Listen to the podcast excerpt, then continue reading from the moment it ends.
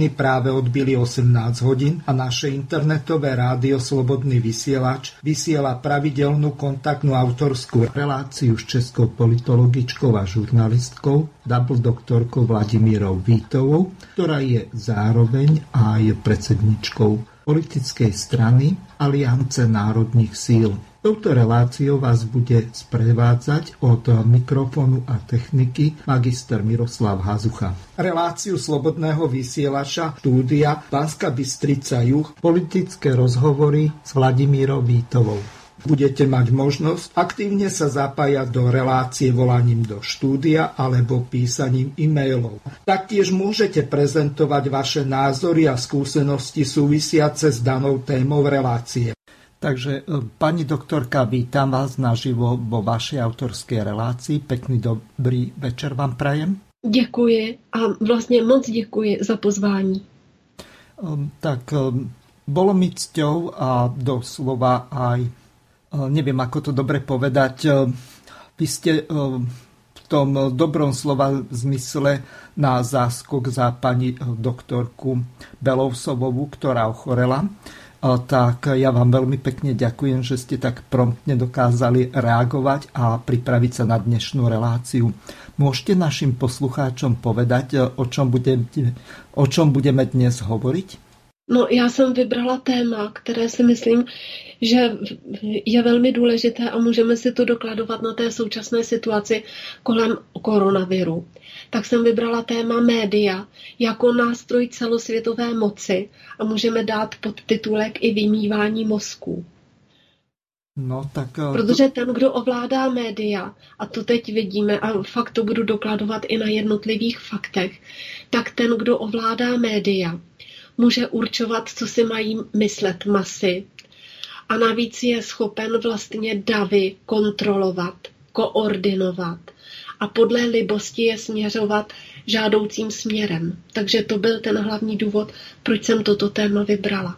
Vy ste o tom asi pred mesiacom písali v českých parlamentních listech, tak e, ten článok ma celkom zaujal a dobre by bolo našim poslucháčom, aj keď toto nie je relácia vzdelávanie dospelých, vysvetliť, ako to vlastne v tých e, svetových médiách funguje aké správy sa nám dostávajú a od akých agentúr.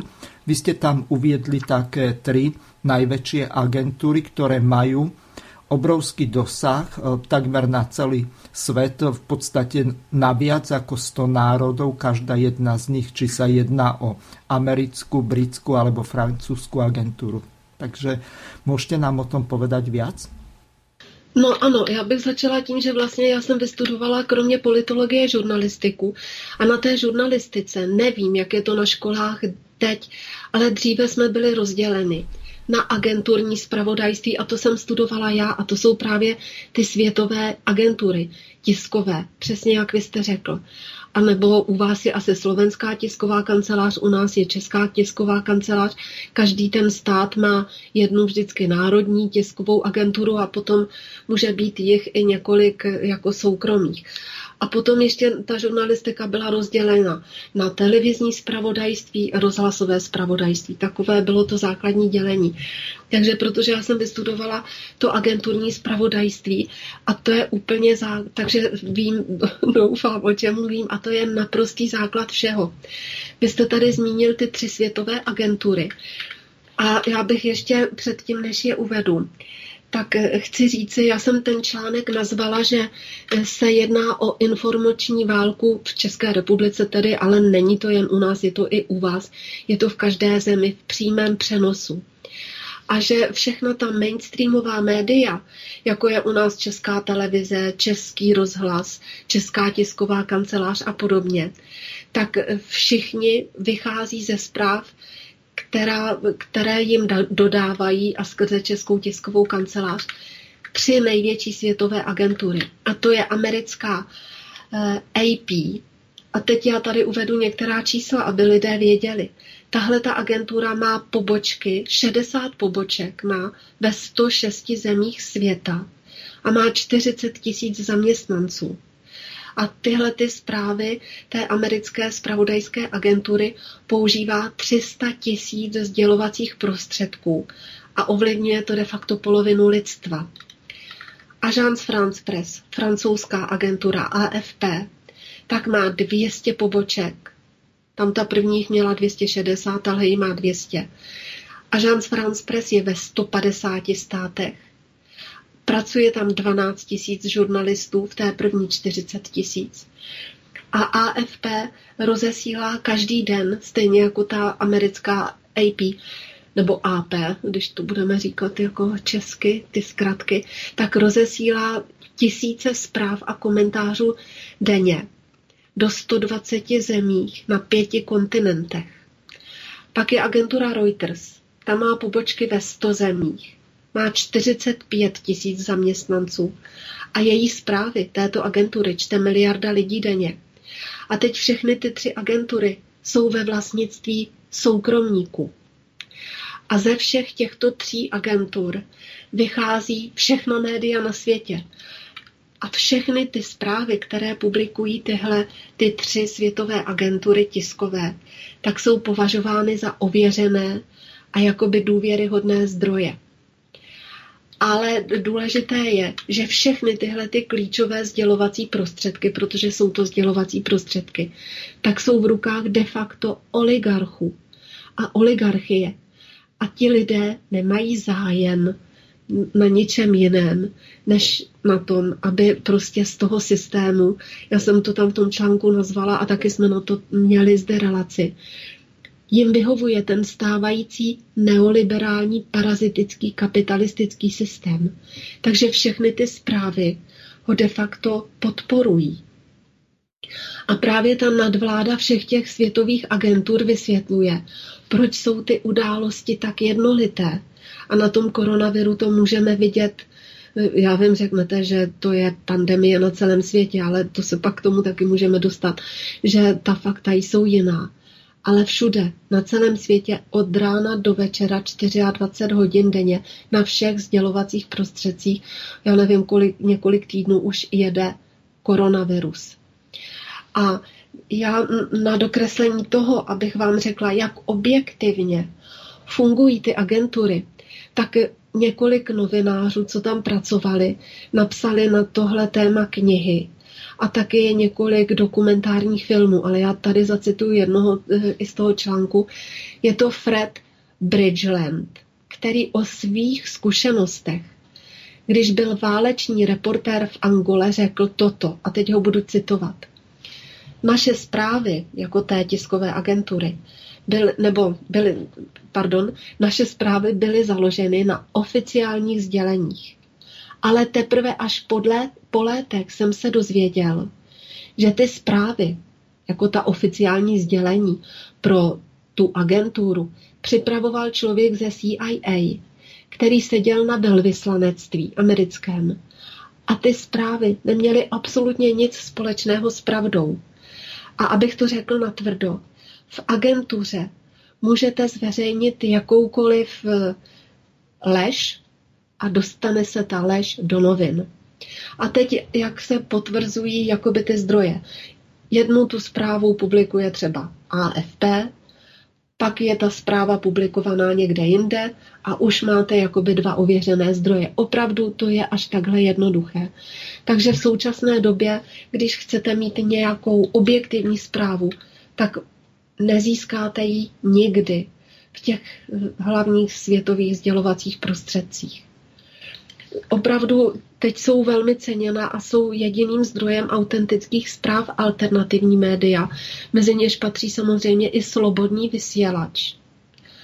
A tam jedině se můžete dozvědět pravdu, protože e, v souvislosti s rozvitím Facebooku a různých těch sociálních sítí, tak lidi přímo mohou publikovat některé věci z, já nevím, z té své země, které vidí na vlastní oči.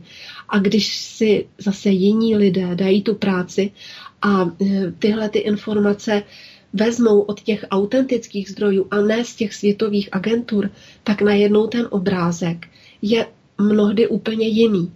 Já to můžu dokladovat na koronaviru a na situaci v Itálii.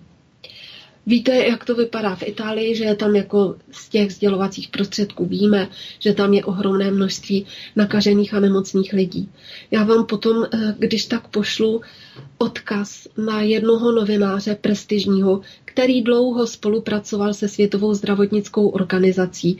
Je to investigativní žurnalista John Rapaport a ten působí v Itálii a navštívil tiskovou konferenci, ta byla minulý týden, já nevím, jak přesně má v Itálii název, ale v tom článku je to jmenováno.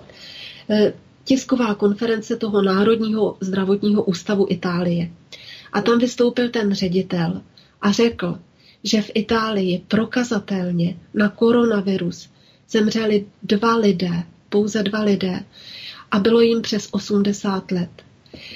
A teď, co se všechno zařazuje do těch statistik, vyjadřují se k tomu fakt světově proslulí lékaři, třeba Wolfgang Vodárk, to vám taky pošlu odkaz, eh, který, on říkal, mě je přes 80 let, já už neprahnu po žádné kariéře a mám pocit odpovědnosti a on má stránky, kde doplňuje fakt relevantní a pravdivé informace a říká, žádná média o ty pravdivé informace nemají zájem.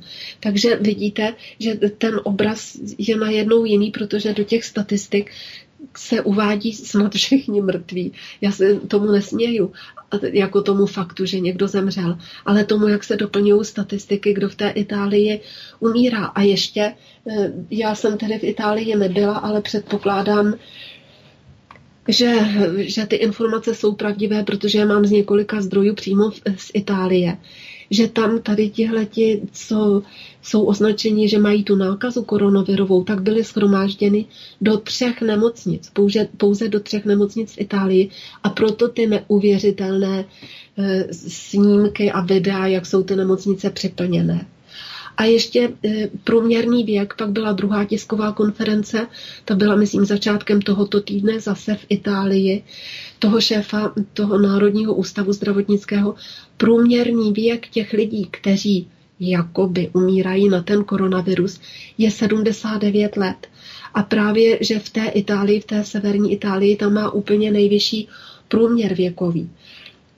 Takže tím chci jenom e, dokreslit tou tímto jediným příkladem to, jak vlastně můžete získat diametrálně odlišné informace od těch masových médií a potom od alternativních médií.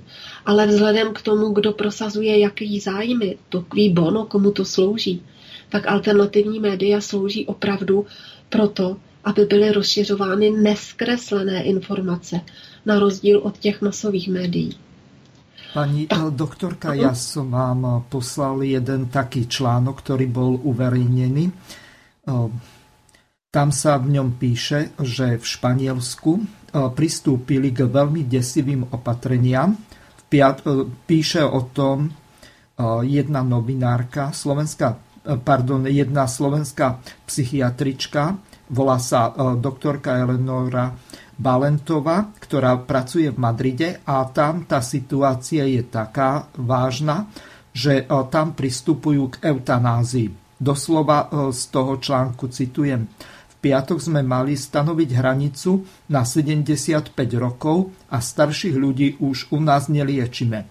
Znie to hrozne, ale keď e, nám niekto, niekoho takéhoto privezú, uspíme ho a necháme ho zomrieť. Mne to pripadá asi na takej úrovni, ako keď k zverolekárovi dovezú psíka, ktorý má nejakých 13-14 rokov a potom ho uspia z toho dôvodu, že už neoplatí sa ho liečiť z toho dôvodu, že je tak veľmi starý, že nemá už šancu prežiť ďalej. To znamená, že mu začínajú odchádzať orgány, lenže toto sú ľudia. Veď eh, častokrát zvieratám sa správame lepšie ako k ľuďom.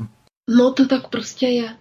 Tahle ta pandemie vede k úplně totální přestavbě společnosti. A můžeme se k tomu teď dostat, že ano. pak se zase třeba vrátím k těm médiím, ale právě, že ta média jsou v současném světě absolutní velmoc, která ovládá veřejné mínění. Můžeme to vidět ve všech státech. A úlohou je vlastně donutit vlády k něčemu a v podstatě řídit ty vlády a státy podle plánu. No, já jsem si tu udělala, když jsem se připravovala na dnešní pořad, několik poznámek. A právě k čemu tedy dochází? Skrze média, protože to můžete opravdu vidět, jak jsem řekla, v celém světě 24 hodin denně. Takže jde a, a to, co vy jste uvedl, že se vlastně zabíjí ti staří lidé nebo se neošetřují, tak eh, vždyť na západě v Holandsku a v mnohých těch zemích se už eh, i diskutují ty otázky o eutanázii přirozené pod rouškou toho, aby lidi netrpěli, takže vlastně se budou vraždit jinými slovy. A taky byl nedávno, nebo ne nedávno, to už je možná díl film, a už ten název byl divný a byl to hollywoodský film a právě Hollywood skrze filmovou tvorbu formuje to světové veřejné mínění a ten film se jmenoval Tahle země není pro starý. Já jsem kdysi ho viděla, už přesně nevím, o co tam šlo, ale prostě už ten název proběhl celým světem. Je to, můžete se na to mrknout, je to starý, je to slavný film, tahle země není pro starý. Takže v současné době vlastně pod tím viditelným velením médií dochází eh, k přeformátování světa po politické linii, ale i po ekonomické linii. Protože už všichni se shodují na tom, vzhledem k tomu, že všude je to domácí vězení a nepracují ty podniky, že ten svět, až bude skončena ta pandemie, ale je otázka, kdy bude skončena. Za měsíc to nebude. U nás už se objevují taky řeč, nebo řeči o tom, že třeba děti vůbec nebudou chodit do školy do prázdnin a během prázdnin ty se taky nebudou rušit, takže budou prázdniny. Pak se říká, že hranice budou zavřeny dva roky. Já teda vůbec nejsem proti, mě to nevadí. Ale zase přes ty hranice někdo, a to třeba u nás pendleři, ty tam můžou chodit a ale to je jedno, to teď nechci rozebírat. Takže ten svět vlastně teď vidíme totální přestavbu světa, protože se změní fungování mezinárodních vztahů, to se taky můžeme pak ukázat speciálně na té Itálii, jak tam přiletěli vlastně ruští vojáci, ale de facto i američtí, jak jsem se dneska dozvěděla, zase pod rouškou, jak jim všichni budou pomáhat, eh, co se týče toho zdravotnictví. A vlastně, když, to jsem se taky k tomu chtěla dostat, když se podíváme na to řízení společnosti jako sociálního supersystému v těch šesti prioritách, tak můžeme vidět, ta jedna priorita je právě zdravotnictví. A že, že dochází skrze to zdravotnictví, někdo říká, že ta pandemie je de facto třetí světová válka, takže dochází k přestavbě celého světa jako po válce. A vzhledem k tomu, že ten čas se zrychluje a jsou ta sociální média, tak my to můžeme vidět v přímém přenosu to eh, je, je tady vidět. A ta média, když jsem je ze začátku zmínila, ty agentury a ty jejich vlastníky, tak je vidět i v těch médiích, i v tom, jak je teď přeformátován svět, že se v podstatě jedná o to nadnárodní řízení nebo globální řízení celého světa. A že ty jednotlivé vlády národní a ty státy, že vlastně musí jet v tom hlavním proudu, který je určován tím nadnárodním velením řízení jak ekonomiky, tak politiky, mezinárodních vztahů a podobně. Takže ta pandemie vlastně je takovým katalyzátorem, který úplně změní fungování těch sociálních systémů. A jako sociální systém můžeme vidět třeba i jednotku stát, například v Maďarsku včera byla zpráva, že už asi do 120 nebo do 140 firm napochodovali vojáci. Už se hovoří nejen v Maďarsku, ale i v různých jiných zemích, že bude muset být znárodněno. Mimochodem Aliance národních sil to má v programu, protože jestli chce ten stát být eh, soběstačný, tak musíte znárodnit vodu, elektřinu, silnice, železnice, prostě to, co je ve prospěch eh, všech těch lidí v tom národě. Nemůžete mít jako u nás, kus silnice má jedno město, kus silnice má třeba nějaký soukromník a podobně. To samé se týče teplovodů nebo vodovodů. Takže tohle to považuji teda celkem za pozitivní. E, víc prvků v té přestavbě toho světa já osobně považuji za pozitivní, ale zatím to vypadá velmi hrůzostrašně. E, protože jsme jakoby opanováni tím strachem, aby vlastně na celém tom světě lidi byli doma, teď, jak jsem zmínila to Maďarsko a vládu, tak dneska měl eh, tiskovou konferenci šéf toho ústředního krizového štábu, pan doktor Primula, a taky řekl, že tu koordinaci bude u nás dělat armáda, takže postupně se to tak stane ve všech zemích.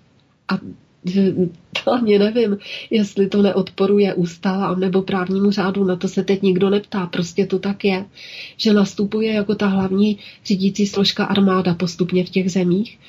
A jako jak jinak udržet eh, tu kázeň, nebo kázeň, ale jako nějakou tu, tou tvrdou rukou, aby tu tvrdou ruku, aby došlo k té plánovitě, plánovité přestavbě světa. Jinak ještě, když jsem sledovala ty stránky, tak vlastně ten pokus předělat ten svět už tady byl několikrát skrze viry, ale nešlo to. A já vám řeknu, proč to nešlo. Právě proto, že ta ty sdělovací prostředky a ty média nebyly kompaktní, nebyly globální.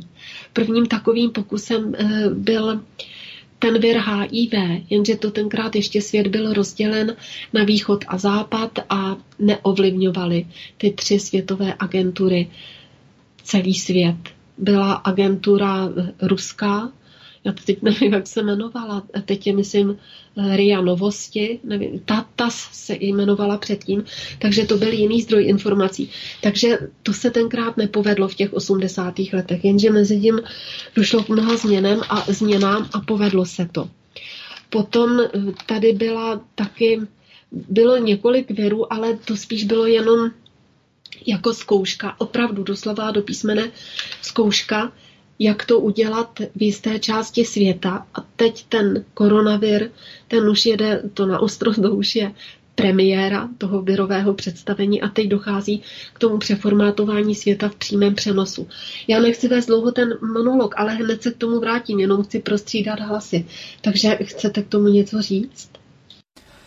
No, um, my jsme mali z hodou okolností včera reláciu um, s pánom Nemčekom a druhým hostom bol pán inžinier Juraj Janošovský z DAVu 2 a z hodov okolností sme hovorili o tom, že za akých okolností je možné vyvlastniť vo verejnom záujme napríklad tie strategické podniky a za akých okolností je možné urobiť nejakú finančnú injekciu na pozdvihnutie činnosti alebo skôr na prežitie tých e, firiem. E, samozrejme za predpokladu, aby sa to neurobilo takým spôsobom, ako sa riešila napríklad tá kríza v rokoch 2008-2009, keď napríklad v Spojených štátoch vláda Spojených štátov tak e, zadotovala súkromnú automobilku General Motors, že ju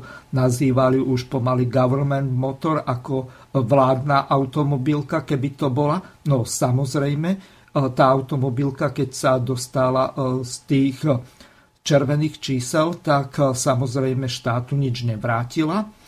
Možno, že podporila nejakých tých kandidátov na prezidenta alebo na senátorov po prípade e, tých e, dodolnej snemovne e, tých reprezentantov, ktorí sú tam. Takže v podstate tam sa jednalo o takú záležitosť, že my by sme mali, ak už vláda podporí nejakých tých súkromných podnikateľov stredných a veľkých, tak to urobi takým spôsobom, že by e, mala vyžadovať vstup štátu do takýchto podnikov. To znamená, že v hodnote tej štátnej pomoci by mala získať akcie v tých firmách. Tak... No to, to, je, to je výborný, to je výborný. Kdyby k tomu došlo, tak by to bylo fajn, ale jsou jakoby dva takové proudy. Jeden je, že vlastně vůbec není zájem o to, aby fungovala jakákoliv národní ekonomika.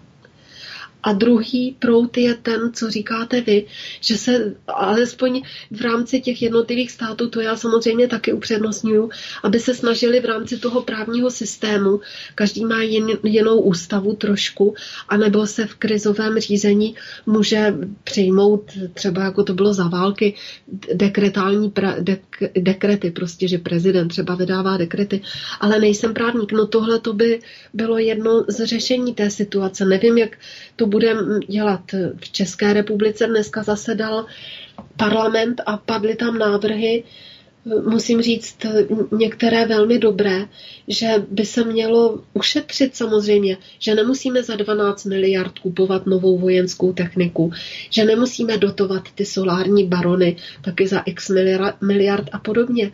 Takže ty cesty jsou různé a to, co vy jste uvedl, tak ta, ta se mi opravdu velmi líbí.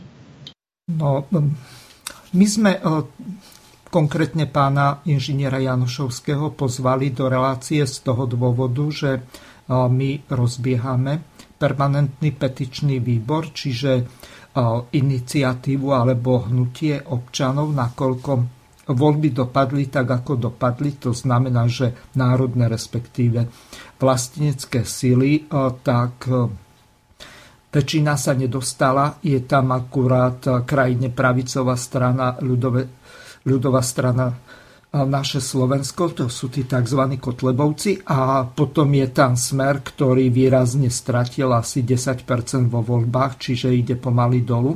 No a e, situácia je taká, že momentálne e, tá štvorkoalícia, ktorá vznikla, ktorá utvorila tú Matovičovú vládu, tak má 95 mandátov, čiže ústavnú väčšinu, tak keď eh, vyhlásia Matoviča za kráľa Slovenska, tak nikto s tým nič neurobi. Ešte navyše, predtým niekedy v marci, eh, alebo skôr eh, to bolo, možno, že to bolo ešte minulý mesiac, nepamätám si to presne, ale je to na jeho web stránke, tak uviedol to, že sa bude snažiť tú vládu Smeru, Mostu Hit a SNS-ky zložiť dolu takým spôsobom, že chcel organizovať referendum o skrátení funkčného obdobia vlády de facto aj parlamentu a o vypísaní predčasných volieb. To bolo nejako v súvislosti e, po tých e, protestoch, e, ktoré boli po zavraždení Kušnírovej a jej partnera Kuciaka tak e, v podstate tam išlo o to, že on, teraz čo má na web stránke, e, konkrétne je to na strane 42, lebo z hodovokolnosti má jedna naša poslucháčka dnes na to upozornila, tak má tam na strane 42 svojho veľmi rozsiahleho programu uvedené, že sa bude snažiť o to, aby medzi e, Konkrétne sa jedná o článok 93 odsek 3 Slovenskej ústavy, aby sa to rozšírilo o ten článok, tento článok o text, že nebude možné vypísať referendum o skrátení volebného obdobia parlamentu. Tak si predstavte, on minulý rok hovoril o tom, že treba zložiť alebo sundať, alebo ako to povieme, vládu ktorá bola legitimne e, zvolená, lebo tlačili sa k moci.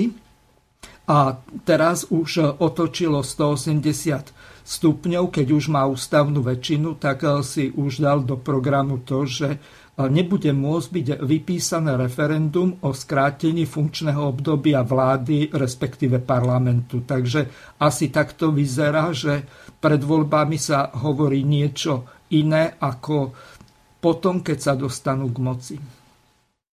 Tak to nevím, jak je to na Slovensku, ale my máme v článku 9 v podstatě zablokované jakékoliv referendum eh, v o čemkoliv závažném, protože tam vlastně, i kdyby u nás, nedej Bůh, co to myslím ironicky, referendum proběhlo třeba o vystoupení z EU nebo z NATO nebo o tom podobné tematice, o které jste hovořil vy, tak se to pak dostane k ústavnímu soudu a ten může rozhodnout, jestli tomu výsledku referenda brání podstatná náležitost nebo nebrání. Jako a jestli to, to je čo? Máte to nějako zabe... No přesně, no není zadefinované. To v té ústavě není definováno vůbec. Aha. A, a tím pádem takhle má ten ústavní soud v rukou de facto cokoliv.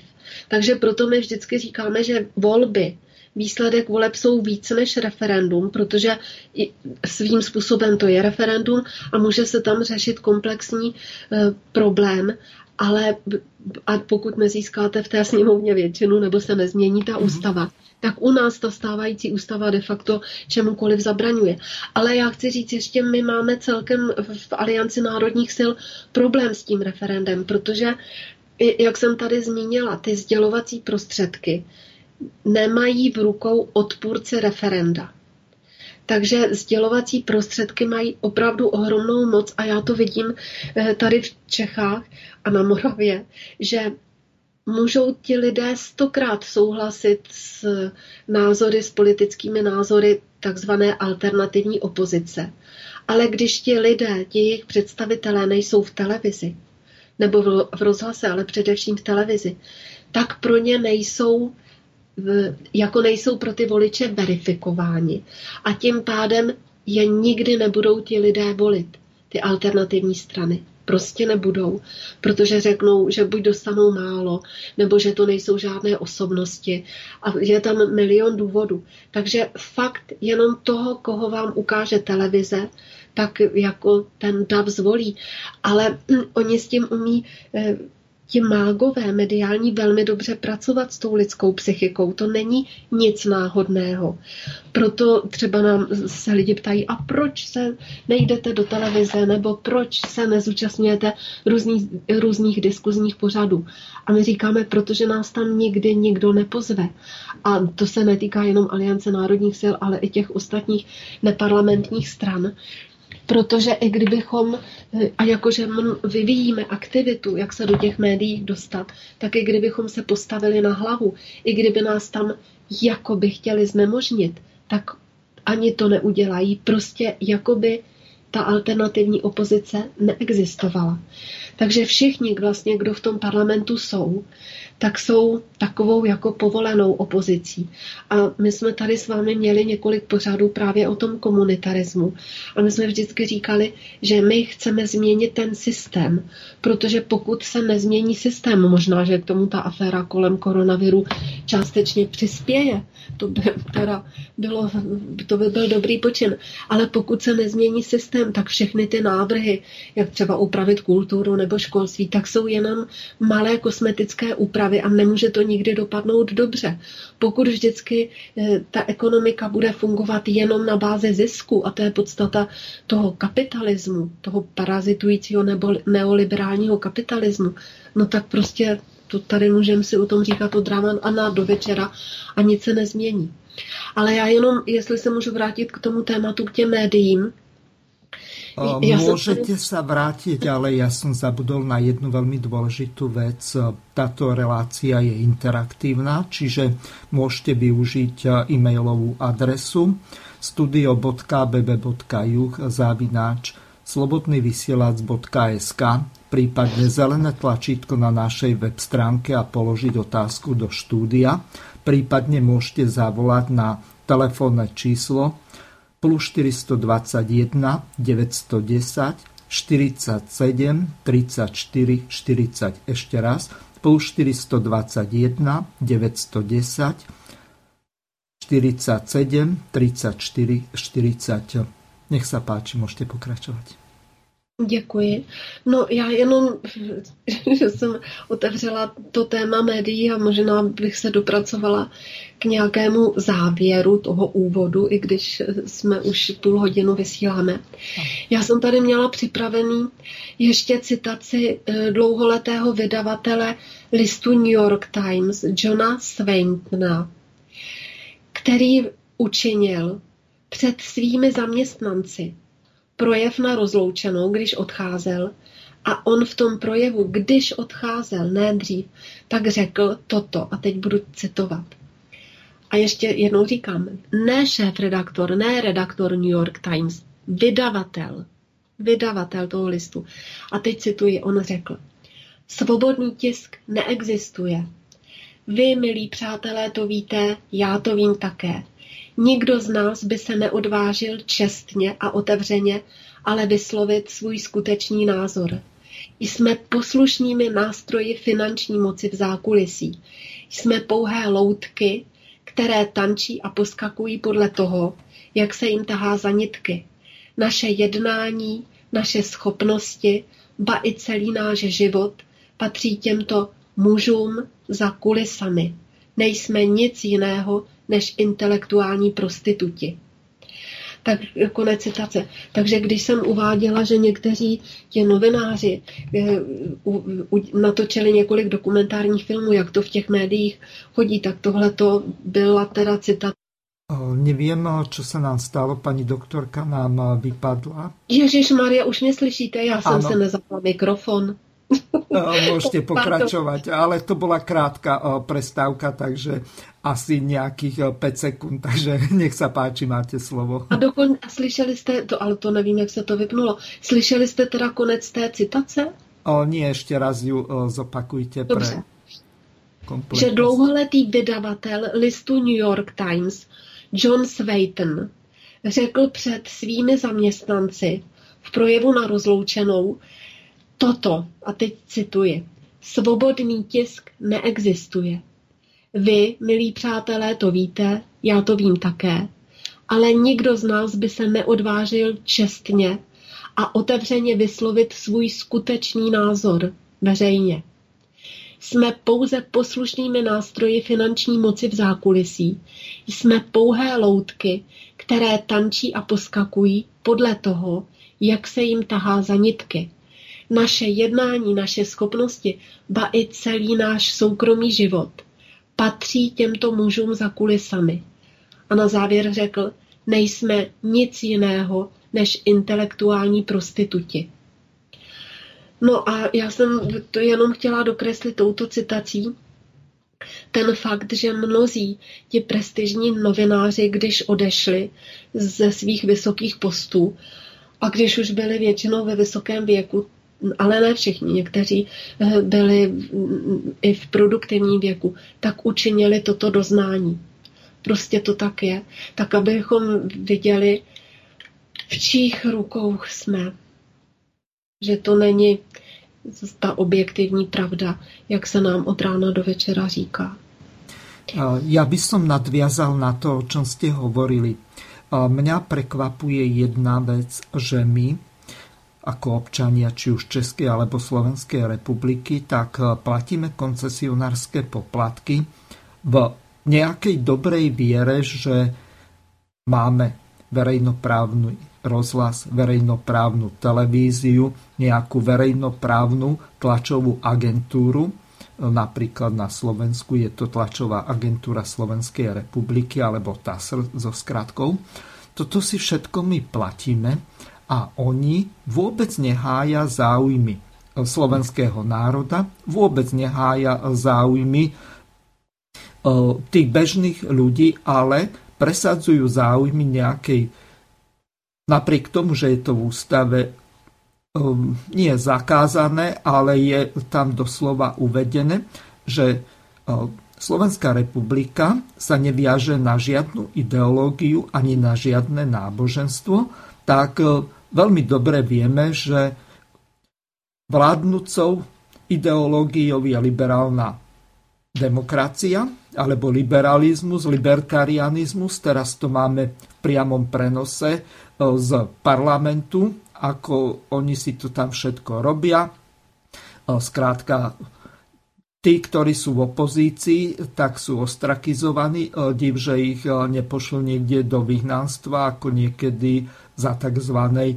gréckej demokracie, keď tí, ktorí sa stali persony non grata, tak ich na 10 rokov poslali do vyhnanstva. Teraz akurát im zabránia v tom, aby nemohli obsadiť nejaké dôležité parlamentné výbory. Takže momentálne to u nás funguje takýmto divným spôsobom a bohužiaľ ľudia majú teraz zaviazané ústa, tým myslím nejakými tými, eh, či už eh, používajú nejaké šatky a hrajú sa na nejakých bankových lupičov, alebo ako, lebo už si z toho začínajú robiť srandu, alebo majú tie rúška a tak chodia, ale v podstate, keď sa na to pozrieme z toho objektívneho hľadiska, tak verejná, verejnoprávna televízia, verejnoprávny rozhlas vôbec nehájí verejnoprávne ani štátne záujmy. No, za... nehájí. A já vám řeknu proč. U nás jsme měli taky takovou kauzu s českou televizí a netýká se to jenom české televize nebo českého rozhlasu, ale i české tiskové kanceláře. A ten jeden radní české televize to řekl zcela otevřeně. My, on neřekl, i kdybychom chtěli, ale že kvůli tomu, že jsme v Evropské unii, tak vždycky tahle veřejnoprávní média budou v prvé řadě hájit nadnárodní Evropskou unii a hájit národní státy a problematiku národních států. To není v popisu jejich práce. A věřím tomu, nebo vím, že každý stát vlastně to tak má, který je členem Evropské unie. Tak i my, i vy máte v ústavě, že mezinárodní právo je nadřazeno našemu domácímu právu a z toho to všechno vyplývá. Protože ta Evropská unie má jednotnou politiku ve prospěch nikoli v Slovenska, nikoli ve prospěch České republiky, ale ve prospěch Evropské unie a tedy těch nejbohatších států. Takže proto to tak je a vždycky bude. A proto jsem hovořila o tom, že když chceme systémovou změnu, tak to souvisí s tím, že musíme vystoupit z Evropské unie. Ale ne, že se třeba i kdyby se vyměnila celá slovenská nebo česká televize, tak ten směr toho jejich spravodajství se nezmění, protože v tom systému je to určeno takto. Prostě kolonií jsme vy i my a podle toho se taky ty informační toky eh, tady realizují, jako pro kolonii. No, to je samozrejmá vec, dokonca vaša ekonomka Ilona Švihlíková napísala knihu Jak sme se stali kolónií. Máme tu jednu otázku, alebo skôr také konštatovanie. Dobrý večer, pán Hazucha. Chýba kontrola, kontrola, kontrola. Ja som si v tejto súvislosti e, spomenul na jednu e, veľmi dôležitú vec. Pozeral som jeden taký rozhovor na XTV a tam bola hostkou pani Bobošíkovej Alena Vytázková. Ona hovorila o tom, že v Českej republike sa prokuratúra, respektíve státne zastupiteľství stalo štvrtou mocou v štáte. Čiže nikto ich nevolí, oni majú neobmedzenú moc, rozhodnú ako chcú, pre koho ako chcú, nadržiavajú komu chcú. Na Slovensku je obdoba e, prokuratúra. Oni majú e, nejaké privilégium urobiť s nejakým páchateľom dohodu o vine a treste za predpokladu, že niekoho bonzne alebo praskne na neho niečo také, čo ani nemusí byť pravda, ale stačí jeho svedectvo a na základe tohoto sa buď skracujú tresty a z pravidla chodia takíto udávači, ktorí sedia vo väzení, nejakí mafiáni. Čiže toto je ten základný problém. Ak no sa... ale já bych, vám, já bych vám řekla, já, já s váma souhlasím, ale to je právě v tom systému. Ten systém tohle chce. On chce, aby tady byla ta vrstva nikým nevolených médií, kteří utváří systém a poslouchají úplně někoho jiného než tu vládu. Ten systém chce, aby tady byli nikým nevolení prokurátoři u nás, státní zastupitelé, aby tady byli neodvolatelní a nekontrolovatelní soudci. A takže já bych asi nesouhlasila s tím pánem, který říkal, že všechno spraví kontrola. Za A o tu kontrolu není zájem a za B, i kdyby, kdyby ta kontrola byla, tak jak to chcete kontrolovat v tom systému, který je schválně nastaven tak, aby se tady úplně naroveň dostali ty nevolené struktury, je vlastně ještě výš nad těmi volenými, tudíž ten občan se může strhat, postavit se na hlavu, jak jsem dneska řekla, a nedosáhne ničeho. Prostě musí být změněn primárně ten systém. A pokud tohoto se nedosáhne, tak všechno ostatní jsou jenom detaily, ač vypadají jakkoliv závažně. No v tomto máte hlbokú pravdu, len zás keď sa vrátime do čias z pred roku 89, tak bol systém tzv. ľudovej kontroly. Sice bolo to pod, de, pod komunistickou stranou, ale aj tá ľudová kontrola mala určitý význam z toho dôvodu, keď to porovnáme napríklad s vašou Čojkou alebo Sojkou, to znamená Českou obchodní inspekcí alebo Slovenskou obchodnou inšpekciou, tak na Slovensku to funguje asi takým spôsobom, že v podstate je to len nejaký orgán, ktorý má charakter po tých e, rôznych legislatívnych zmenách nejakej butľavej vrby, kde sa tí ľudia môžu vysťažovať, ale keď vás, čo ja viem, ten obchodník e, okradne o menšiu sumu a o akú môžete e, požiadať e, súd, lebo tuším do nejakých 20 eur, pokiaľ vás okradne ten obchodník, tak súd sa s takouto minoritnou sumou vôbec nebude zaoberať. Hoci niekedy, keď, čo ja viem, pred pár rokmi boli také kauzy, e, že niekto mal nedoplatok u nejakého mobilného operátora e, pár eur, tak e, ten mobilný operátor mal tým právnikov, ktorí z neho pomaly zdreli cez exekútorov kožu.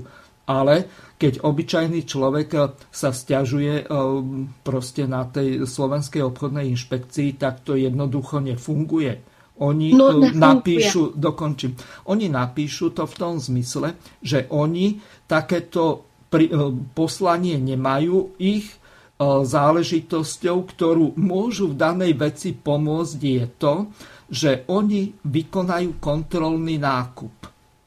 Len teraz tým, ten základný problém, že e, nečestne robia tí obchodníci alebo tí predávači alebo ktokoľvek iný, tak oni tento problém konkrétne neriešia.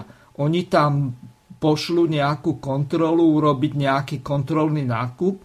Pokiaľ je správny, tak odpíšu nejaký e-mail alebo list v tom zmysle, že kontrolným nákupom sa vami avizovaná chyba alebo poškodzovanie zákazníkov neuskutočnilo alebo nie je relevantné z toho dôvodu, že všetko účtovali správne. No a um, teraz si zoberte, že takto to funguje, ale čo s tým vlastne robiť, keď ten človek nemá na advokátov, alebo no, súd mu to zamietne? Nic. Nic, prostě s tím nejde dělat nic. Ten minulý systém to nebyla jen lidová kontrola, to byla především státní kontrola, státní kontrolní úřady. Byly velmi přísné, ale pro lidi dobré normy, ale to se všechno zrušilo. U vás určitě taky u nás Aha. tedy na beton. Odstoupili jsme od všech mezinárodních standardů. Já jsem dlouho pracovala například na úřadě vlády a byla jsem svědkem toho, jak ta vláda česká odstupovala třeba od norem Mezinárodní organizace práce že tady můžete pracovat 24 hodin denně a nic se neděje. Můžete pracovat x hodin eh, jako v týdnu, x dnů v týdnu a nic se neděje.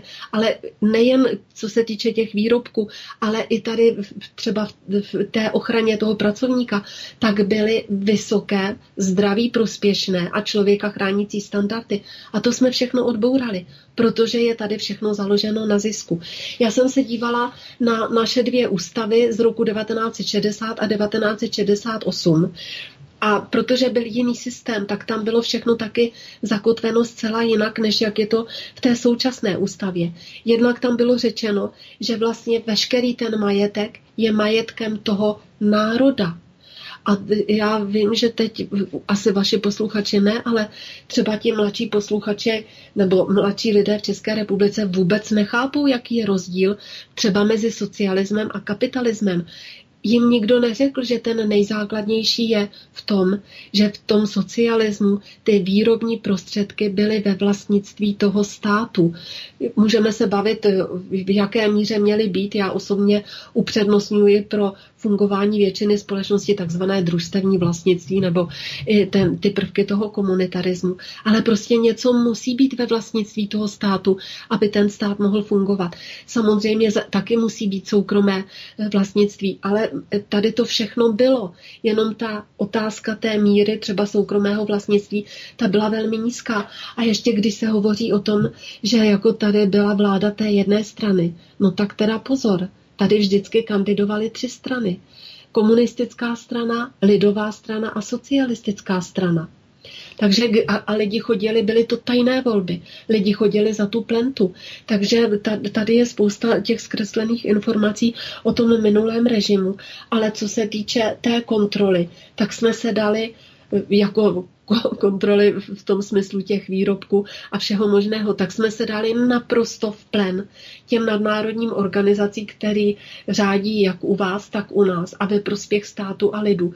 To už z principu té věci a toho systému, kdy je vše založeno jenom na tom zisku pro ty soukromé, ale soukromé jsou i ty nadnárodní koncerny, tak to nemůže fungovat nikdy ve prospěch těch lidí. Takže pokud se nezmění systém, můžeme se tady plakat na ramenou pořád. Ja mám tu pripravenú jednu takú ukážku, ktorú som z hodov okolností prehrával aj včera, ale vy ste ju určite nepočuli a ten záver bol úplne zhodný e, s tým, čo ste vypovedali, tak si to teraz vypočujeme. Ako som avizoval pri diskusii vnútri komunity DAVu a aj na Facebooku, mienim sa vyjadriť k iniciatíve, ktorá vznikla na DAVE a ktorej základná idea je v tom zmysle, že globálny kapitalizmus ako keby krachuje a dostal sa do krízy a jediný spôsob je zoštátnenie nejakých podnikov a Riešil som to v troch veciach. Najprv som a však dobre, v pohode, v zásade s tým nemám nejaký problém, ale, ale však dobre. E, potom som sa tak zamyslel a mám nejaké tri také zásadnejšie výhrady voči tomuto spôsobu otvárania diskusie, ktorá je teraz veľmi potrebná. Tá prvá vec je, že doba vyhlásení už dávno padla. Také zásadné vyhlásenie bolo, ja neviem, program 2000 slov, kde bolo veľa významných signatárov a v podstate nejakým spôsobom to rezonovalo bolo to, bola taká celospoločenská diskusia. Samozrejme skončilo to tak, že potom tí ľudia boli poskribovaní. Dneska už v zásade signatárov nejakých podobných víziev nikto nediskredituje, ale otázka je, či to má význam, lebo je strašná devalvácia rôznych víziev, ktoré v podstate v lepšom prípade si nikto nevšimne. V druhom prípade, ak nie sú vyargumentované, silne vyargumentované, tak e, sa stanú objektom rôznych uštipačných poznámok a denunciácií zo strany oponentov názorových. Čiže keď už dávať výzvu, keď už otvárať nejakú diskusiu, tak robiť to e, s pohlbokom premyslení e, diskusie a tak, aby to malo zmysel a aby to mohlo tú verejnú debatu niekam posunúť. Zoštátnenie štátnych spoločností je samozrejme tiež riešenie a Otázka je, ale treba domyslieť niektoré veci, ktoré tam neboli povedané a ktoré boli veľmi povrchné a v istom zmysle aj zavádzajúce. Ja som mal s jedným z ľudí, ktorí pripravili túto výzvu takú dosť živú mailovú diskusiu a nepoviem, že polemiku. Hralo sa nie celkom čistými kartami, Napríklad v tom, že samozrejme naša ústava dáva možnosť na 90 dní prevziať e, nejaký podnik v stave, kedy je e, akutné ohrozenie. Prevziať znamená nie je majetkovo e, ovládnuť, ale ovládnuť jeho management a dostať pod kontrolu štátu nejaké strategické podniky, ktoré sú zásadné pre formovanie alebo vchod spoločnosti, čiže je to dočasne obmedzené. Druhá vec, ktorá je podstatná, je, že samozrejme vyvlastnenie je možné aj v tomto kapitalizme, ale je striktne e, obmedzené dvoma veľmi zásadnými okolnostiami. Tá jedna okolnosť je verejný záujem, čo by vhodná politická garnitúra, ktorá dneska ani náhodou nie je, vedela zadefinovať, zadefinovať tzv. verejný záujem. Druhá vec, a tá je najkomplikovanejšia, najzložitejšia a najkontroverznejšia, je za adekvátnu náhradu adekvátnu náhradu.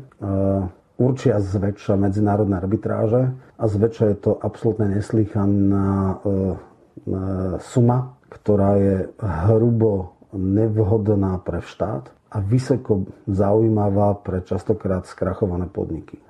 Ďalšia veľká téma, ktorú by som chcel otvoriť, je, že strašne sa predsenuje tzv. E, vlastnícka štruktúra alebo vlastníctvo jednotlivých vecí. Možno, že e, oveľa dôležitejšie sú podmienky toho vlastníctva. E, a ešte jedna vec. Ja by som chápal tú logiku mať štátne vlastníctvo v stave, kedy tu máme nejakú nazvime to stabilnú politickú garnitúru, ktorá je tu celé 10 ročia a kde vlastne ten štátny vlastník je ako keby garantom nejakého sociálneho zmieru a niečoho podobného, ale takto ani náhodou nie je.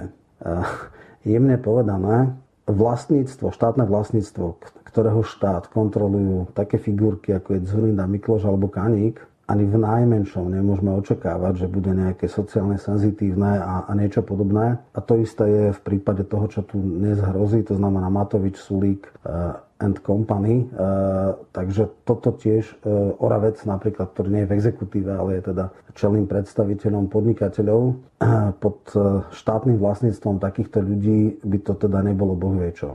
Troška nepoctivé pri tejto diskusie bolo to, že sa zamlčalo tým respondentom, signatárom, možno, že ste to nevedomovali, že akýkoľvek vyvlastnenie by muselo byť za náhradu. Tá náhrada zväčša, a máme na to x precedensov, je o výške 20-25, možno 30 ročného zisku tých e, jednotlivých podnikov, ktoré by mali byť akože vyvlastnené. A to je v dnešnej dobe absolútne nepriateľné. Ďalšia vec je, že je naozaj štátne vlastníctvo to najlepšie. Ja som samozrejme za stancom všetkých druhov vlastníctva, teda súkromného, družstevného, prípadne verejného, štátneho.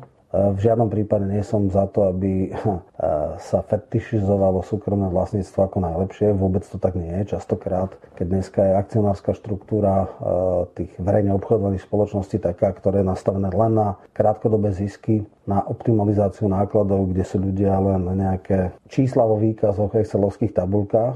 Ale na druhej strane, ak by som ja mal hovoriť, aký typ vlastníctva je najspravodlivejší, najefektívnejší, tak jednoznačne je to družstevné vlastníctvo nejaké, nejaké verzie Mondragonu. To znamená podniky, kde zamestnanci sú spoluvlastníkmi tohto, tohto podniku, kde sa podielajú na tvorbe kreovaní manažmentu, kde sami rozhodujú o pomere delby zisku, investície a podobne. Toto je oveľa spravodlivejšie a oveľa lepšie, lepší typ vlastníctva ako, ako teda štátne. V tomto Romanovom Michalkovom monológu e, zaznela jedna e, zdanlivá nepresnosť, ale e, pokúsim sa ju dať na pravú mieru. On povedal, a pokiaľ som to počúval pozorne, že nie je možné vyvlastniť štátne vlastníctvo. A teraz ide o jednu veľmi dôležitú vec. My sme ako Slovenská republika, či tie Dzurindové vlády alebo Ficove, predali napríklad e, štátnemu energetickému gigantu Enel, talianskému e, slovenské elektrárne, alebo Ficová vláda, tzv. ľavicová, tak predala slovenské telekomunikácie Deutsche Telekomu. Čiže e, teraz je to Slovak Telekom, predtým to boli spoločnosti bývali Evrotel, potom T-Mobile, potom T-Com a tak ďalej. Čiže e, v podstate e, sa nejakým spôsobom e, tie korporácie postupne, postupnými nákupmi ovládli trh a nakoniec to predali inému štátnemu vlastníkovi. Takže za určitých okolností je zásadný problém e, vyvlastniť nejakého štátneho vlastníka alebo dokonca vyvlastniť nejakú e, či už zdravotnú alebo inú poisťovňu. Z toho dôvodu, že tak ako Roman povedal, tak by nastávalo to, že oni by si nárokovali zisk, povedzme v prípade zdravotnej poisťovne, dôvera, ktorú vlastní Penta, tak pokiaľ by slovenský štát vyvlastnil takúto spoločnosť, tak oni žiadali, a podotýkam z verejných zdrojov, si ulievajú zisk, čiže zo zdravotného poistenia v rozsahu 20, možno 30 rokov, ktoré si oni dopredu nárokujú. Viete si to predstaviť, aká je to nehoráznosť, keď si súkromná spoločnosť nárokuje zarábať na zdraví a ešte na 20-30 rokov dopredu? No, je to špatně a je to v tom systému. Takže e, pokud ten, to státní vlastnictví v kapitalismu funguje špatně, i když jako jiný stát vlastní část toho majetku zase jiného státu, tak prostě takhle to je dáno v tom para, pa, parazitickém neoliberálním kapitalismu. Ale já si osobně myslím, podle, toho, podle těch zpráv, co mám k dispozici, že po té e, pandemii koronaviru bude všechno jinak pak už se vlastně, jak jsem říkala, každý, má jiný, každý stát má jinou ústavu, jiné to právní prostředí.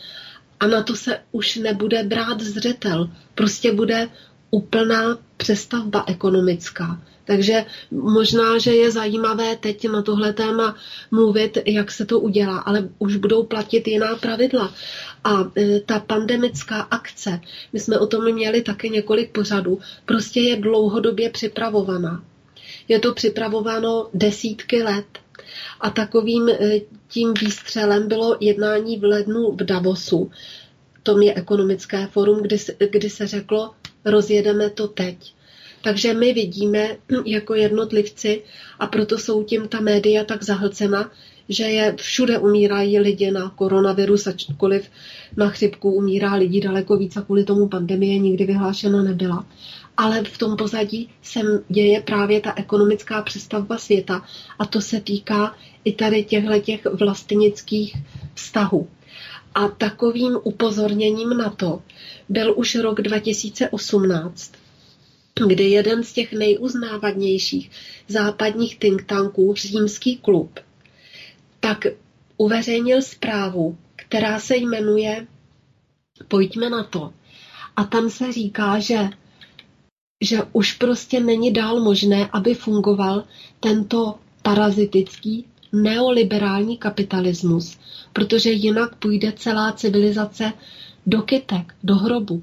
Takže byla to oficiální výzva, vlastně byla publikována již koncem roku 2017. Určitě jste se o tom nikdy nedozvěděli, my taky ne, protože o tom nepsala média. Takže pro nás to přeložil přímo ze stránek toho římského klubu jeden pan kolega. A tam se e, opravdu říká, že s tím se musí skončit. Takhle už to dál nejde. A to už vlastně je teď tři roky. A tři roky uplynuly a e, začíná se přistupovat asi k realizaci.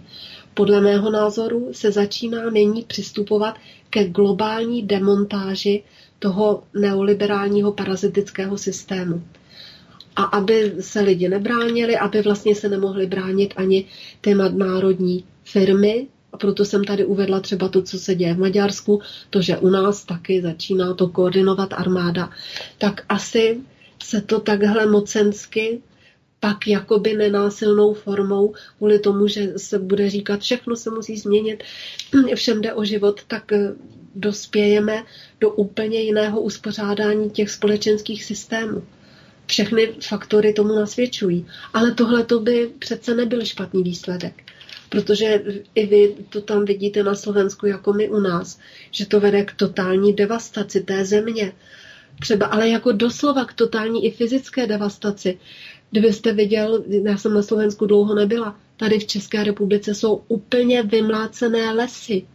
To, když jedete, tak to je někde pár stromečků zase pod záminkou, že tu je kůrovec. No kůrovec tu byl, ale nemusel se vymlácet, vymlátit lesní porosty téměř na celém území. Je to katastrofa. Co se týče vody, katastrofa. Co se týče eh, prostě, já nevím, vzduchu a podobně, vidíte, co lítá na obloze, jaké jsou tam ty stopy, to, že jsou to kondenzační páry. to už bylo milionkrát prokázáno, že to tak není. A to je přesně od doby, kdy jsme v NATO, protože to jsme přijali ten program Open Sky, že si můžou ta letadla lítat s čím chtějí, kde chtějí, kdy chtějí a jak často chtějí. A vůbec se netají západní státy s tím, ani Amerika.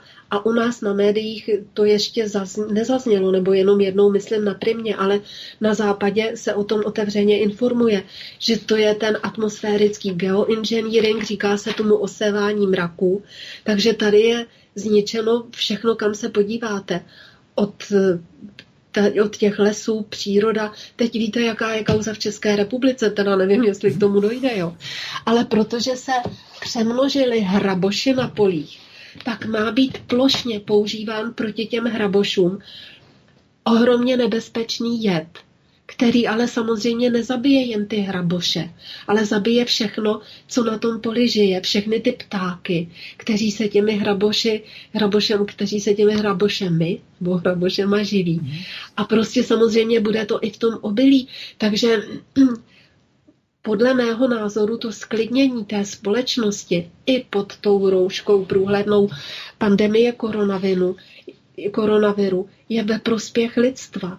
Pokud ovšem se nedostane k moci ta, to jedno křídlo... Ale já na toto mám ano? riešenie. Zoštátniť ano? kočky, ako mačky a dát je poli a ich dať jako prirodzeného nepriateľa tým hrabošom. No a vidíte, a teď kočky všechny jsou vykastrovány, jako nesmí se žádný zvíře pohybovat venku. Vždyť to je všechno ten svět, je vlastně nepřízniv životu jako principu života. Jestliže ničíte zeleň, jestliže ničíte zvířata, jestliže ničíte lidi, tak to je proti principu života. Takže vlastně to, že je ta společnost takto zpomalena a úplně se přeformátuje, tak já to nevidím špatně. Ale právě jsem chtěla říct, že možná je, eh, že, že jsou taky některé obavy, aby nedošlo k tomu, ta interpretace těch světových událostí je vlastně taková, že eh, mezi sebou jakoby bojují, využívají té situaci, která ale byla naplánována. Jako dvě koncepce, jak se má ten svět dál rozvíjet. Jedna je ta kladná, kterou jsem teď nastínila, ale pak se taky objevují ty názory, že by mohla vyhrát. Jako ta koncepce záporná, jejíž jakoby pilotní projekt byl proveden v Číně v rámci té eh, pandemie. A tam jde o to, že, že pokud by uspěla tahle koncepce řízení společnosti, tak je to všechno opravdu tragédie, protože tam jsou ty sociální kredity, kdy buď máte zelenou, to jako jste v pořádku, když posloucháte, chodíte po přechodu, kupujete to, co máte, chováte se tak, jak máte, díváte se, na co se máte dívat, tak máte zelený kredit. Když jako onemocníte nebo jste na tom trochu špatně, máte žlutý kredit. Když jako podle toho systému, který ta pravidla nastaví, tak je nedodržujete, tak máte červený sociální kredit a to už jste úplně omezen tak, že vám i zablokujou účet. Úplně jste vyvrhel a vyřazen jste z té společnosti. Tam v té Číně kontrolovali eh, byli lidi kontrolováni skrze drony, co tam lítali, měli ty termokamery a podobně. Takže pokud by to byl, a byl, bude zrušena, má být zrušena ta hotovost a všechno jenom ty digitální finance, takže pokud by byl přijmut tento systém té totální kontroly nad lidstvem, no tak to je úplně stejně hrozné jako ten parazitický neoliberální kapitalismus. Takže věřme, zatím to vypadá podle mého názoru dobře, že naopak bude zvolen jiný směr globální vývoje společnosti. Přátelštější pro člověka i pro přírodu. V akom slova zmysle? V jakém slova smyslu. Ano. No tak za první, ustaly všechny lety. Ustal pohyb na mořích. Zdá se, že v některých státech dojde opravdu, jak jsem říkala, jako příklad se beru to Maďarsko, že tedy ta armáda přebírá některé soukromé firmy, takže ani se teda asi, nevím, jestli to je v souladu s tím stávajícím právním řádem patrně, jo, když eh, tam, nebo ne, nemám ty informace, prostě dojde k tomu přerozdělení, k tomu ekonomickému přeformátování světa. A teď, jak jsou všude zavřeny hranice, tak i k obnovení národních států.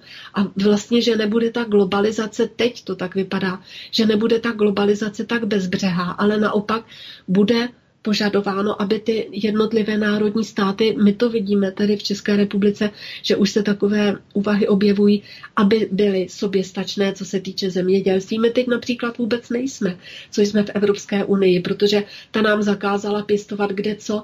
Dostanete dotace, když vymlátíte svoje stádo skotu, dostanete dotace, když na tom poli svém nebudete nic pěstovat, tak za to dostávali lidi peníze, aby vlastně ten stát nebyl dostatečně samozásobitelným. A to se teď mění. Vlastně ty parametry rozvoje toho globálního společenství se teď stávají jiné.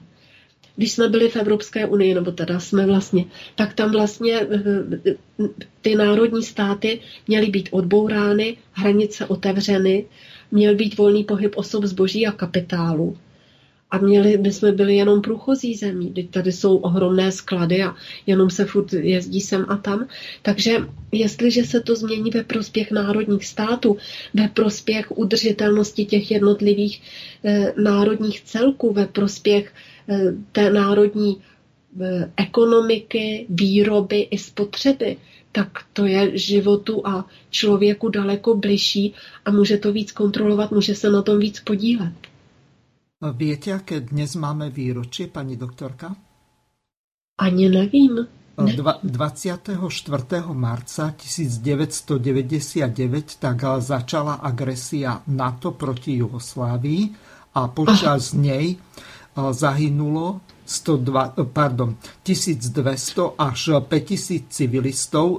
Odhady sú rôzne, ktorých zabili bomby Severoatlantickej aliancie došlo k obrovským škodám na materiálnom a samozrejme aj na inom majetku. To znamená, zničili tam infraštruktúru, zničili tam vodné zdroje a tak ďalej. Čiže ten tzv. ich deklarovaný cieľ, ktorý obhajoval aj váš prezident Havel, tzv. humanitárne bombardovanie zo strany NATO, tak malo takéto nedozierne následky a dokonca použil sa tam radioaktívny materiál. To znamená, že tie bomby, e, neviem, či tam bol nejaký radioaktívny odpad alebo ako, hovorí sa o tzv. ochudobnenom uráne, čiže o munícii s ochudobneným uránom. A dodnes e, na toto radioaktivní žiarení, tak zomierají ľudia? No, to, to je samozřejmě katastrofa. Já jsem tehdy byla velmi proti. Jako většina obyvatel byla absolutně proti. My jsme totiž na rozdíl od Slovenska, my jsme nevstupovali ani do NATO na základě referenda. My jsme tam prostě byli vstoupeni. No, Slovensko tiež nemalo referendum, len o Európskej únii bolo. No přesně tak to jsme na tom stejně, my taky ne. No, jako to je trestuhodné a špatné a my vlastně jako Česká republika jsme se poprvní zařadili mezi agresory. A to nejen v Jugoslávii, která je v Evropě a bylo to prostě absolutně zavržení hodné, protože Jugoslávie je slovanský národ a vždycky se k nám chovali krásně a navíc to tam všechno bylo pod vylhanými záminkami, stejně tak jako v Iráku, stejně tak jako v Sýrii. Eh, já samozřejmě vůbec nepodporuji migraci, protože to je zbraň hromadného ničení. Ale kdyby ta migrace nebyla organizována ze strany Evropské unie a OSN a tučně placena a logisticky zajišťována, tak by se sem ti lidé v životě nedostali. Ale pravda je, jenom to, tohle říkám, že vůbec nepodporuji migraci, ale pravda je, že i my jsme se podíleli na totální devastaci Iráku, kde byly ty zbraně s ochuzeným uranem používány ještě v daleko větší míře než na Slovensku, takže tam se rodí postižené děti. Ten Irák je v podstatě na odpis tam je to otázka času, kdy tam asi to obyvatelstvo vymře. To samé se dělo v, v Sýrii a my jsme se na tom všem v rámci na to podíleli. A teď ještě eh, právě dneska, když bylo projednávání eh, v tom parlamentu, protože tam bylo řečeno, že teď máme schodek 40 miliard korun a v souvislosti s tou pandemií budeme mít schodek 200 miliard korun, tak tam právě padaly návrhy, jak tomu zamezit tomu velkému schodku. A tam zazněl návrh, proč my, Česká republika, pro Boha, Máme ještě doteď eh, například vojáky v rámci NATO v Afghánistánu, když i američani uzavřeli smlouvu s Talibanem, mírovou smlouvu, ne s afgánskou vládou, ale s Talibanem, což je úplně jako ad absurdum a odchází vojáci američtí i NATO z Afghánistánu a my tam teda nechápu, proč tam pořád jsme, vůbec nechápu, proč my máme vojáky v Mali a podobně. A někteří zase poslanci za ty různé takové podivné strany nechtějí, aby my jsme začali do toho NATO platit méně peněz. Oni, oni prostě chtějí, aby my jsme je pořád finančně dotovali a vyživovali, aby jsme pořád platili to výpalné. I když tady budeme mít tak ohromný schodek, eh, protože se musí nějak saturovat eh, to hospodářství, co se týče té pandemie. Takže já na to vůbec nesouhlasím, vůbec nesouhlasím s politikou vlád od té doby, co jsme no, na to vstoupili, protože všechny vlády to na to podporovaly. To je fakt katastrofa a zavádí nás to na, na jako do zhoubných vod té mezinárodní politiky, protože z České republiky se stali, stal agresor. A to mezinárodní právo válečné, to samozřejmě platí, takže je možné, že třeba já nevím, za 10, 20 let nebo třeba i dříve, budou ty státy, kde to, kam to na to neoprávněně vstoupilo, jako je Jugoslávie, požadovat od, odškodnění a budou ho požadovat právem, protože budou ho požadovat i po nás, i po vás, protože my jsme se na tom všichni podíleli, na zničení té země. No máte ještě jedno významné výročí právě teraz eh, v marci, pravdepodobne, ak si dobre pamätám, tak eh, Česká republika eh, má 20 rokov od vtedy, ako bolo u vlády Spojených štátov uložené, ratifikované tie dokumenty, ktoré sa týkajú vstupu Českej republiky do NATO. Ale, ale ono to je letos 21 let. Moment, ja vám toto vysvetlím. Potrebné je si pozrieť eh, článok 11 a článok 13 Severoatlantickej zmluvy z jedného prostého dôvodu. Naši aktivisti tiež si naivne mysleli, že sa to počíta od vtedy, ako bola podpísaná tá zmluva. Zmluva nadobúda platnosť podľa článku 11 Washingtonskej zmluvy až tedy, keď je ratifikovaná všetkými členskými štátmi, že všetci súhlasia so vstupom tej konkrétnej krajiny, respektíve štátu do Severoatlantickej aliancie. A až vtedy, keď to všetci e, podpíšu, že e, naozaj súhlasia a je to uložené v nejakom archíve tom Bielom dome, tak až vtedy nadobúda tá zmluva platnosť. Na Slovensku... No to, to jo, ale třeba v kalendáři a tak je všude vždycky uváděn a ten den jsme podepsali tu smlouvu, takže z toho to vychází. Já vám poviem. Slovenská republika může ukončiť členstvo v NATO podľa článku 13 Severoatlantickej zmluvy až 29 marca 2024. Z hodov okolností vtedy bude mať meniny. Tak si to pamätám. Miroslava bude 29. Eh, marca. Uh-huh. Tak gratuluji. No, nie k čomu, k vystúpeniu zo Severoatlantickej aliancie, to by bol asi jo, to by najkrajší bylo... darček, jaký by som mohl to dostať. Ale já si právě myslím, že v souvislosti teď s tím přeformátováváním světa po ekonomické, politické, národní, co se týče těch států, i vojenské linii, že asi to bude jinak i s tím NATO. Protože je jasné, že třeba teď už se i v rámci té Evropské unie projevuje už tím způsobem, jak reagovala na tu pandemii, že My jsme zavřeli hned ty hranice, nevím, jak teda Slovensko, ale myslím, že taky brzy i Polsko. A na západ od našich hranic jako to řešili jiným způsobem. Takže se už objevuje to rozdělení zase na tu západní Evropu, ale na ty bývalé státy střední a východní Evropy, ale je opravdu snaha tady udělat z nich to trojmoří pod americ, americkým zase vedením. A američani mají velký vliv právě v Polsku, v Maďarsku, u nás taky samozřejmě, u vás také. Takže to nevím, jestli z tohohle bychom měli mít radost. To je jako jít z louže pod okap.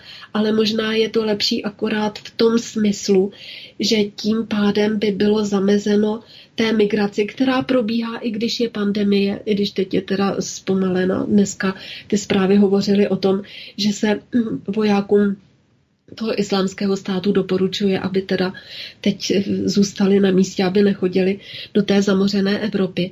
Ale že prostě je jasně tady vidět ta hranice, ta stará západní Evropa, ty bývalé de facto všechny koloniální mocnosti, které ty země nejsou tak bohaté, protože by tam ty lidi byli tak strašně šikovní, ale že po staletí okrádali zbytek světa.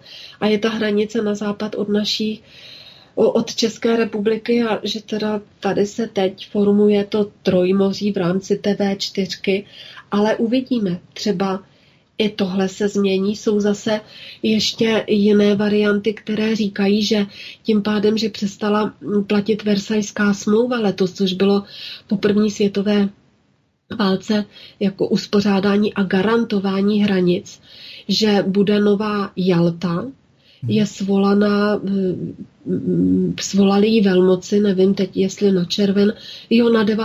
května, myslím, že má být ve Vídni, něco jako Nová Jalta.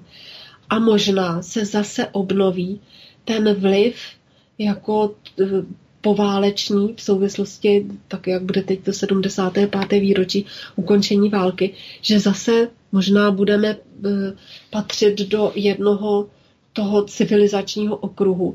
A ta západní Evropa, ta je prostě na odpis určena.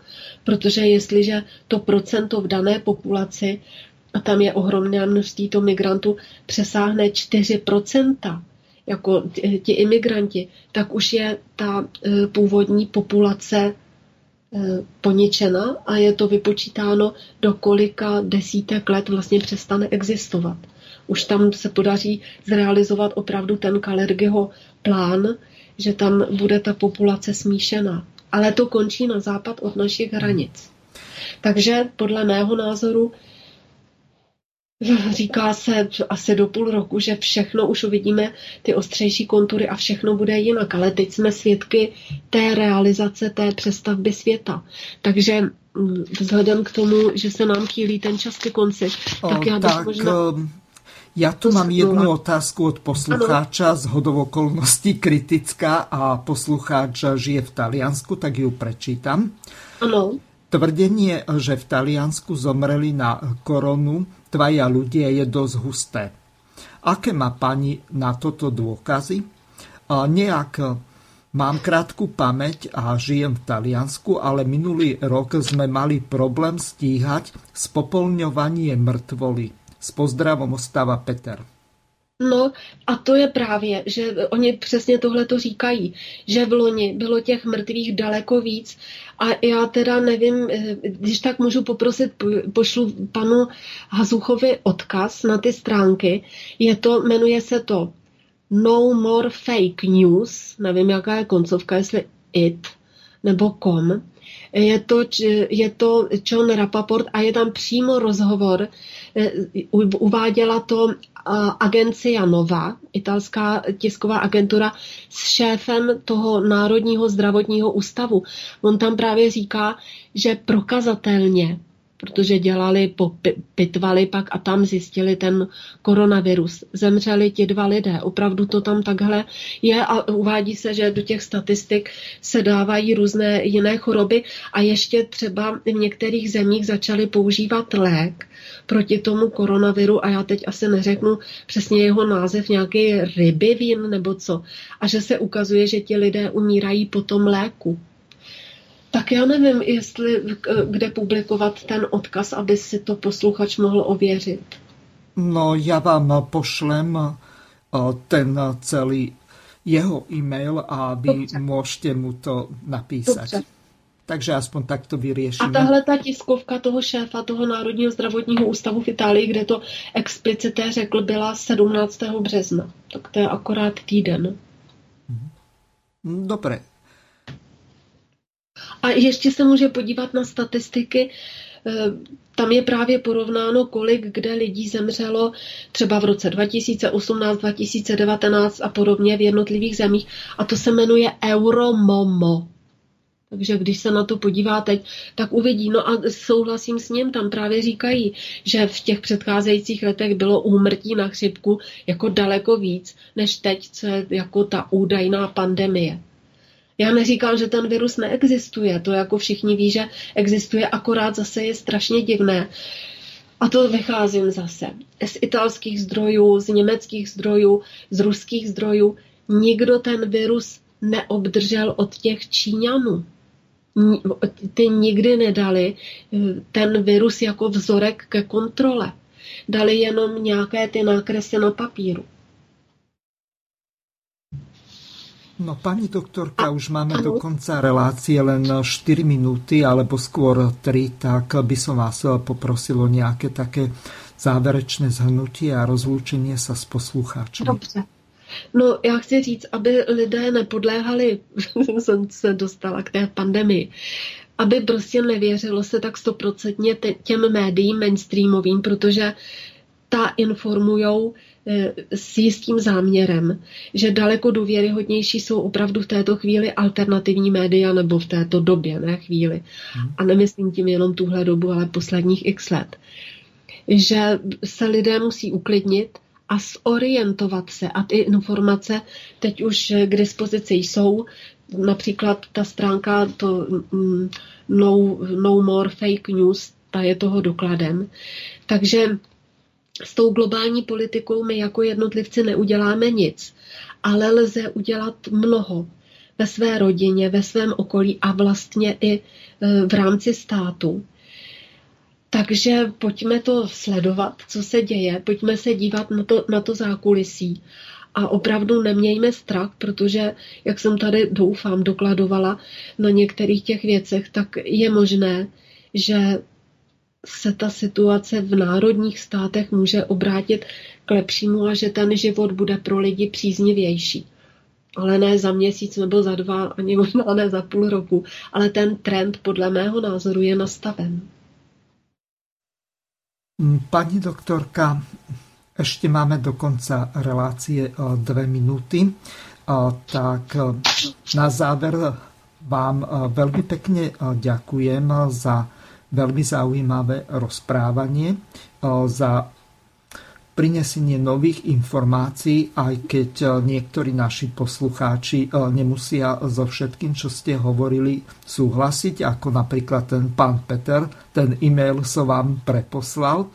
Ďakujem. tak budete môcť mu priamo, máte tam aj jeho e-mailovú adresu, budete môcť priamo odpovedať alebo poslať tie niektoré linky alebo tie články pokiaľ to máte niekde odzálohované a aj takýmto spôsobom budeme mať e, možnosť e, skutočne reagovať e, na to, čo sa vôbec deje u nás alebo aj vo svete ohľadom koronavírusu, ohľadom tých rôznych falošných správ, či už to nazveme hoaxy, alebo fake news, alebo akokoľvek. Len teraz otázka znie, kto vlastne tie falošné správy produkuje. Produkuje přesně. a s přesně. akým zámerom. Ano, přesně. A můžu vám dát ruku do ohně za to, že především ta mainstreamová média. A jak jsme tady ze začátku řekla, všechno to vychází z těch třech světových a jim podřízených agentur a jim podřízených poboček. Tak ještě raz velmi pěkně vám děkuji za, za pozvání. zastúpenie pani Belovsovej. Bolo mi cťou a teším sa na ďalšie relácie s vami. Do počutia. Naschledanou. Vysielací čas dnešnej relácie veľmi rýchlo uplynul, tak sa s vami zo štúdia Banska Bystrica Juh lúči moderátor a zúkar Miroslav Hazucha, ktorý vás touto reláciou sprevádzal. Vážené poslucháčky a poslucháči, budeme veľmi radi, ak nám zachováte nielen priazeň, ale ak nám aj napíšete vaše podnety a návrhy na zlepšenie relácie lebo bez spätnej väzby nebudeme vedieť relácie zlepšovať, za čo vám opred veľmi pekne ďakujem. Do počutia. Táto relácia vznikla za podpory dobrovoľných príspevkov našich poslucháčov. I ty sa k ním môžeš pridať. Viac informácií nájdeš na www.slobodnyvysielac.sk Ďakujeme.